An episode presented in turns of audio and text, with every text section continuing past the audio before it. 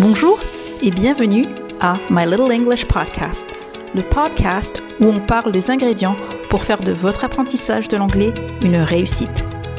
Chaque semaine, je vous aide à réduire l'écart entre la théorie et la pratique et je vous accompagne pour faire vivre votre anglais de façon efficace et pratique. Alors, vous êtes prêts? Let's get started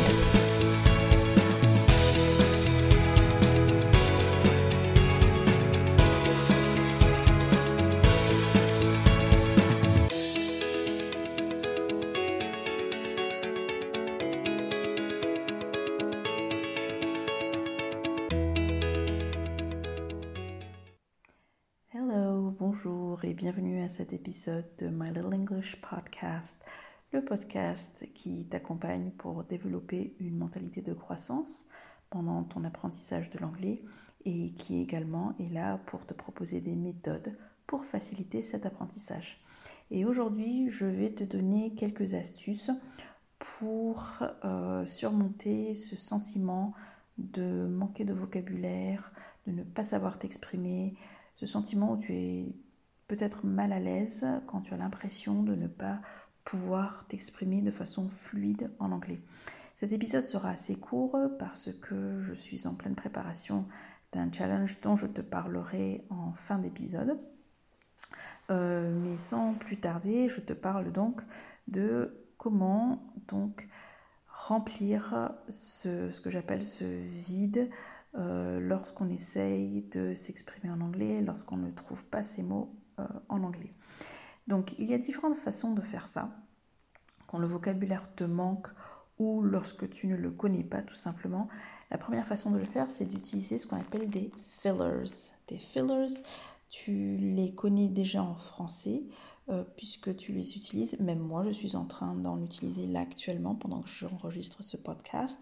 C'est les mots comme e, enfin, par exemple, c'est-à-dire ben, alors je n'utilise pas le bain dans mes podcasts, me semble-t-il, euh, hum, comme là par exemple, mais ce sont ces petits mots en fait qui remplissent le vide dans des phrases.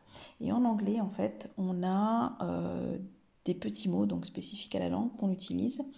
Et ces mots, c'est, euh, je vais t'en faire une petite liste pour que tu saches lesquels utiliser, tu peux les intégrer de façon assez facile dans une conversation et ils te permettent de gagner du temps. Alors, un des fillers qu'on utilise en anglais, c'est par exemple well.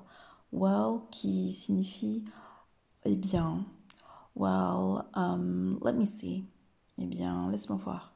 Il y a aussi um, des onomatopées. Souvent, ce sont des, des onomatopées aussi, comme ou hmm. Donc um, qui est plutôt là pour indiquer euh, le doute ou l'hésitation. I don't know. Et hmm, ça peut être plutôt utilisé pour montrer qu'on est en train de réfléchir à ce que la personne est en train de dire.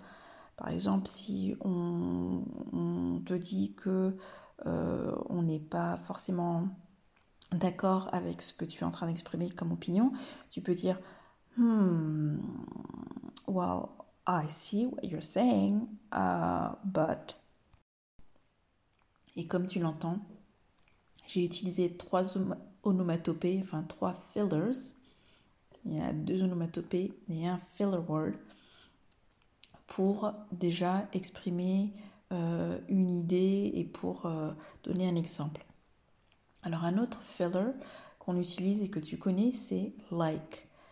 Le like qui va avoir un peu le même sens que par exemple ou plus familièrement genre en français. Like for instance ou bien I mean like I don't know. Enfin genre j'en sais rien. Donc ça c'est aussi un filler. Euh, un autre qui est utilisé, que je viens d'utiliser en même phrase, c'est I mean, qui est donc euh, je veux dire. On peut aussi l'utiliser, alors son, on va dire son, son équivalent euh, lorsqu'on n'est pas en train de parler de soi, mais qu'on veut un peu renvoyer la balle à son interlocuteur, c'est you know ou bien you see pour essayer de de, faire comprendre à la personne ce qu'on essaie d'exprimer, lorsqu'on essaie d'avoir la validation de la personne euh, et, qu'elle nous exprime le fait qu'elle elle a bien compris ce qu'on essaie de dire. Donc il y a ça. Euh, il y a aussi, par exemple, des petits mots comme OK, uh-huh, right. Et ça, je l'ai déjà utilisé tout à l'heure. Donc c'est pour, pareil, euh, des petits mots qui, en soi, on pourrait s'en passer.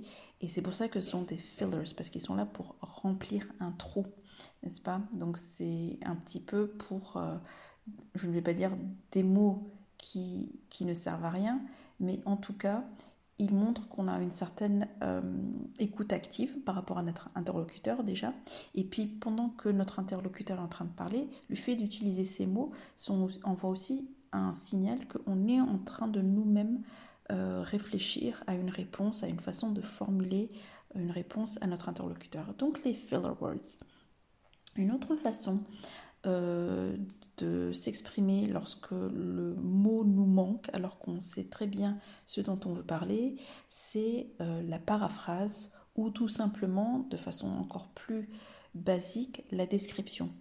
Si en français, je vais prendre l'exemple en français, je dis que je cherche, tu sais, cet objet euh, en plastique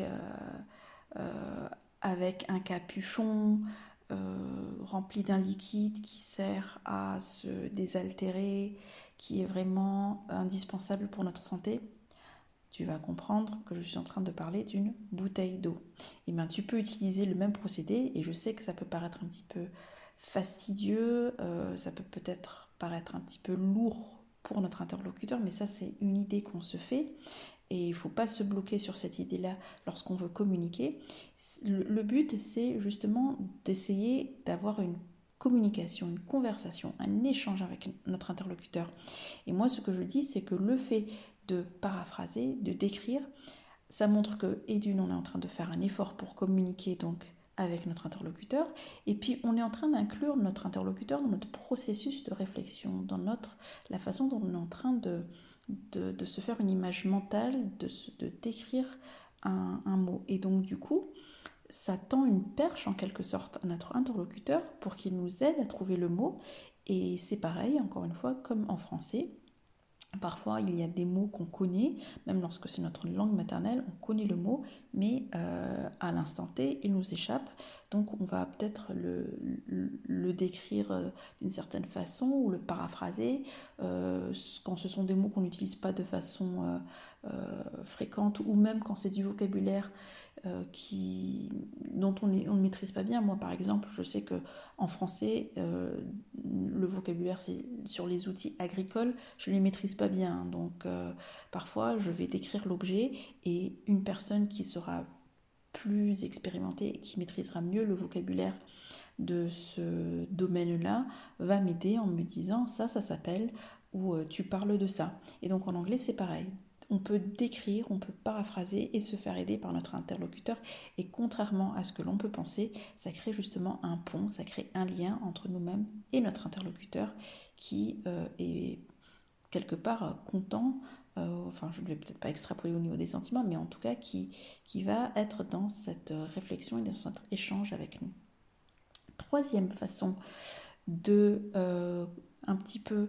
Alors là, je, dévie un tout petit peu par rapport au fait de remplir euh, les vides euh, lorsque on manque de vocabulaire, euh, mais c'est plutôt une, méthode par rapport à comment se souvenir de vocabulaire qu'on utilise ou qui est pertinent pour nous, mais qu'on a peur d'oublier, c'est de l'écrire et de le stabiloter. Alors l'un et l'autre, moi je préconise, parce qu'en fait le fait d'écrire, il y a déjà un effort physique, euh, c'est-à-dire on utilise la main, euh, la main va, le geste de la main va communiquer aussi des informations au cerveau, et le fait de stabiloter, on rajoute de la couleur, donc il y a la mémoire visuelle qui s'active, et donc tout ça se met en, en jeu et en marche en fait pour ancrer le mot dans notre mémoire euh, visuellement en fait.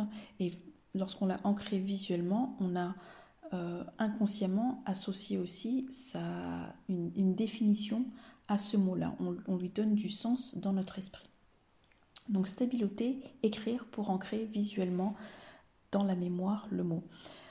Une autre technique aussi, euh, toujours dans, l'idée de faire de l'effort, c'est lorsqu'on n'est pas sûr d'un mot euh, ou lorsque on, justement on ne le connaît pas et que, par exemple, c'est notre interlocuteur qui nous l'a donné, plutôt que de demander dix fois la définition du mot à notre interlocuteur anglophone ou même à notre formateur ou formatrice, c'est de se donner la peine d'aller chercher le mot. Alors, dans mon côté vieille école, je dirais, dans un, bon vieux dictionnaire euh, papier, euh, mais si cela n'est pas possible, de le chercher sur Internet, euh, dans un bon dictionnaire en ligne. Tout simplement aussi parce que, encore une fois, lorsqu'on a fait l'effort de chercher, ben, du coup, on, on, retient mieux. Et quand on recherche physiquement, c'est-à-dire, quand je parle de physiquement, c'est-à-dire qu'on prend l'objet dictionnaire en main, qu'on est en train de feuilleter, on est en train de chercher, cet effort-là, ça, crée une mémorisation visuelle euh, de l'action de chercher. Ça crée une mémorisation visuelle d'avoir trouvé le mot dans le dictionnaire et une mémorisation visuelle de lire la définition et de s'en souvenir. Je trouve que c'est un petit peu moins efficace lorsque on regarde euh, sur Google ou lorsqu'on cherche dans un dictionnaire en ligne, euh, parce que le côté écran fait qu'on est un peu dans une consommation rapide, dans une certaine facilité, et c'est euh, un peu moins efficace de mon expérience euh, pour se souvenir de certains mots euh, qui ne vont pas être utilisés à haute fréquence.